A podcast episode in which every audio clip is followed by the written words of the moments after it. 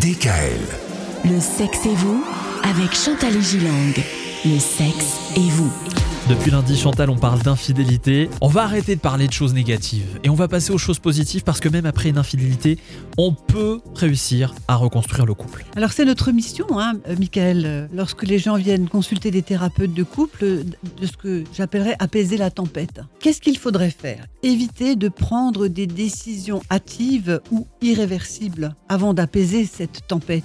Et surtout de se dire des mots terribles. Ça y est, je te quitte, ou alors va-t'en, ou alors euh, s'injurier. Parce que ça permet finalement à l'autre de se dire, bah oui, euh, finalement je, je l'ai trompé, mais c'est parce qu'il est odieux. Oui, c'est vrai, ça donne Mm. finalement des entre guillemets des raisons de des se raisons quitter. supplémentaires euh, de se quitter. Toute vérité est-elle bonne à dire? C'est vraiment une question que je peux poser et que je peux me poser. Je n'ai pas une réponse absolue là-dessus. Faut-il tout raconter? Et souvent, la personne trompée a une sensation d'avoir envie de tout savoir. Oui, mais c'était comment? Qu'est-ce qu'elle a de plus que moi? Euh, Quelles sont les positions que tu as faites avec elle? Est-ce qu'elle avait des orgasmes Mm.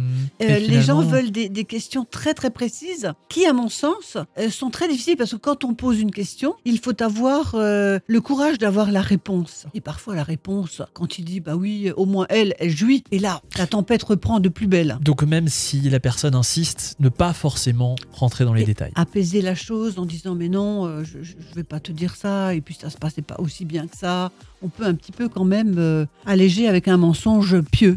Et j'ai envie de dire aussi laisser du temps à la personne qui a été trompée pour rétablir sa confiance. Elle ne peut pas rétablir sa confiance comme ça, aussi rapidement. Et, les gens viennent me voir en disant, je comprends pas, j'ai trompé euh, ma femme il y a un an et elle a toujours pas confiance en moi. Il faut comprendre que cette infidélité qui s'est produite euh, doit se digérer et euh, discuter, dialoguer, je le dis souvent, et si vraiment ça ne va pas, plutôt que de se séparer, eh bien allez consulter un thérapeute de couple. Retrouvez l'intégralité des podcasts Le sexe et vous sur radiodécal.com et l'ensemble des plateformes de podcasts.